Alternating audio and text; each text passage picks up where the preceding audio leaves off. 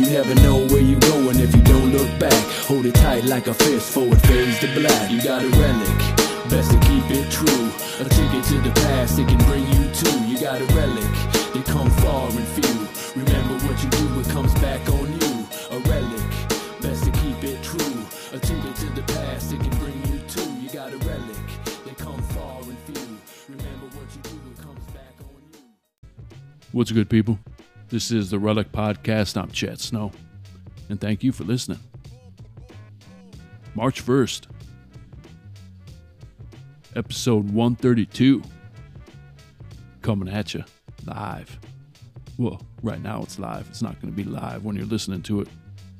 Excuse me. And I didn't get anything recorded in February. And I apologize to anyone that was hoping to hear one and didn't get the chance to. But it just didn't didn't come to be. Is what it is. No excuses. But I'm back with one today. Wanted to share something with you that the last few days has made me think, made me rethink. And it was happening once again during my walks. Great. I've said this many times, but walks are a great way to think and have ideas come to you. And so many times they've come to me and then I forget about them. Because once you're done with them, you, you don't write them down or you don't record them or you don't put them on wax like on a podcast. You just, they come and go, which is a shame because I get a lot of ideas on my walks. And for those of you that have that have listened to me regularly, um, know about my dog Solo that passed away. He passed away. We had to put him down last summer. And he was a big part of my walks. One of the main reasons why I walked on a regular basis. A lot of days I didn't want to walk, but I knew I had to walk him. He would wake me up, or not even wake me up, but I just knew that it was part of our routine, and I didn't want to let him down. That was my guy. And then, so when he passed, the walks kind of lost their lost their shine. I still did them, but it was more work than it was any sort of pleasure. And that's life. I get it. I don't know. I don't work out or try to get my exercise in because I love to do it every single day. I do it because I know I need to. So I don't wait for motivation to come, but I just try to get it done. But I, the last few days, and it happened by accident. I had Beverly, my daughter, outside with me. Or we're, I, I can't remember what we were even doing.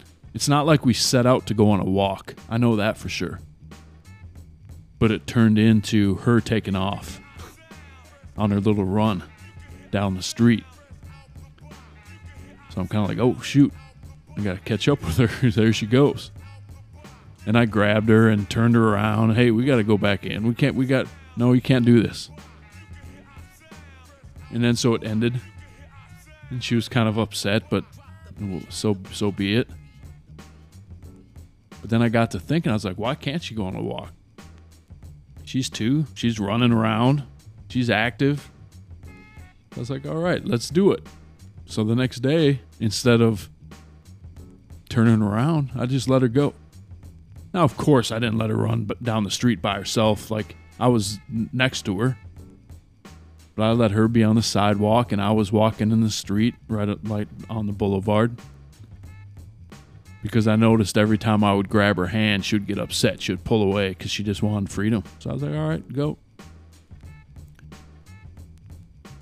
And then off we went. I didn't know how long it was going to take or how long we were going to go. I just said, let's go.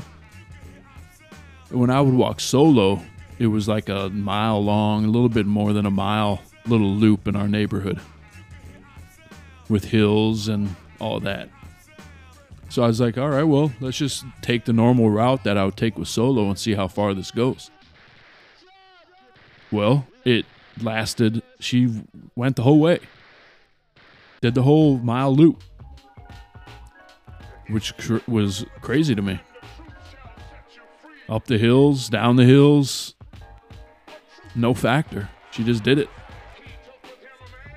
But the the thing that caused me to like pause and caused me to like, ooh, I can share this. Hold on one second. All right, excuse me, I had to sneeze. And I didn't want to just unleash a monster sneeze right on this microphone. excuse me. There might be another one. This time I won't pause it. I'll just go away from the microphone. Anyway, back to the story with Bam, Beverly. What caused me to like, man, this I'm I want to share this was the fact that on our first walk, which was a couple days ago, I found myself like correcting her. Like, oh, don't do that. Nope, stop. Oh, don't pick that up. Oh, don't stop at the fire hydrant. Oh, don't. Uh, uh. I was correcting her like I would have corrected uh, my dog, Solo. Because when Solo and I would walk, it was a very structured walk. And for those of you that have dogs, a lot of dog owners don't like to walk their dogs because their dogs are so reactionary and they can't control them. And their dogs go all over the place. They bark, they piss, they try to run, they lunge, they pull, all that and the other. When all you have to do as a dog owner is not give your dog so much leash and you have to correct unwanted behavior with leash pressure. But I'm not going to get into all the mechanics of that. But it's something you have to work at, it's something you have to practice. And when you do it regularly, it becomes habit. Well, anyway, that habit unleashed itself on Beverly. I was doing it to her. Beverly, nope, nope, nope. And I was like, what the? Stop. She can pick up a rock if she wants. It's not hurting anybody. She can she can point at fire hydrants. She can look at that's what I mean. Every everything was a, like kind of a distraction for her because she's two years old and she's walking in a neighborhood, seeing new things, smelling new things, feeling new things. And it took me a minute to let let my blinders down and be like, "Go ahead." I mean, obviously I had to watch her. There was obviously still some structure there. But I, I still had a quote unquote leash on her, but I just gave her I didn't I wasn't holding her hand and I was giving her freedom. To an extent. I wasn't letting her run out in the street and get, you know, hit by a car or nothing. But I gave her the freedom to explore. But it took me being intentional to do that because I was in such a habit of walking solo and being intentional about limiting distractions so we could enjoy our walk instead of him lunging or pulling or taking a piss on every single tree or because as a dog walker you don't want that. You want to be able to walk. With beverly it was just the opposite. I wanted her to explore but i had to get out of my own way. And that's that metaphor i'd like to tie things into with life is because in life we do have that happen to us all the time too where we we get so focused on what we're doing or what we need to do or what we're supposed to do that we have our blinders up. And I've talked about it in other episodes too, where we don't look around and enjoy what's going on around us. And life can be messy. Life can be tough. Life can be real nice one moment, and then the next minute you get hit with a, a blow that knocks you to your knees. Or an obstacle that, that, that totally derails your plans, and you have to pivot to go a different direction all unwanted. But in the meantime, the world keeps spinning, it doesn't stop. And there's the beauty is still around us if we choose to look at it. And that beauty could be a freaking rock on the floor or on the ground or on the sidewalk that your little daughter is picking up and looking at it like it's the most magical thing in the world. And we walk by it every single day, not even thinking twice about it dismissing it. Or the little flowers on the on the bush. Or the birds. Or the leaves rustling on anything can be beauty if we look at it a certain way, if we change our lenses instead of being a distraction.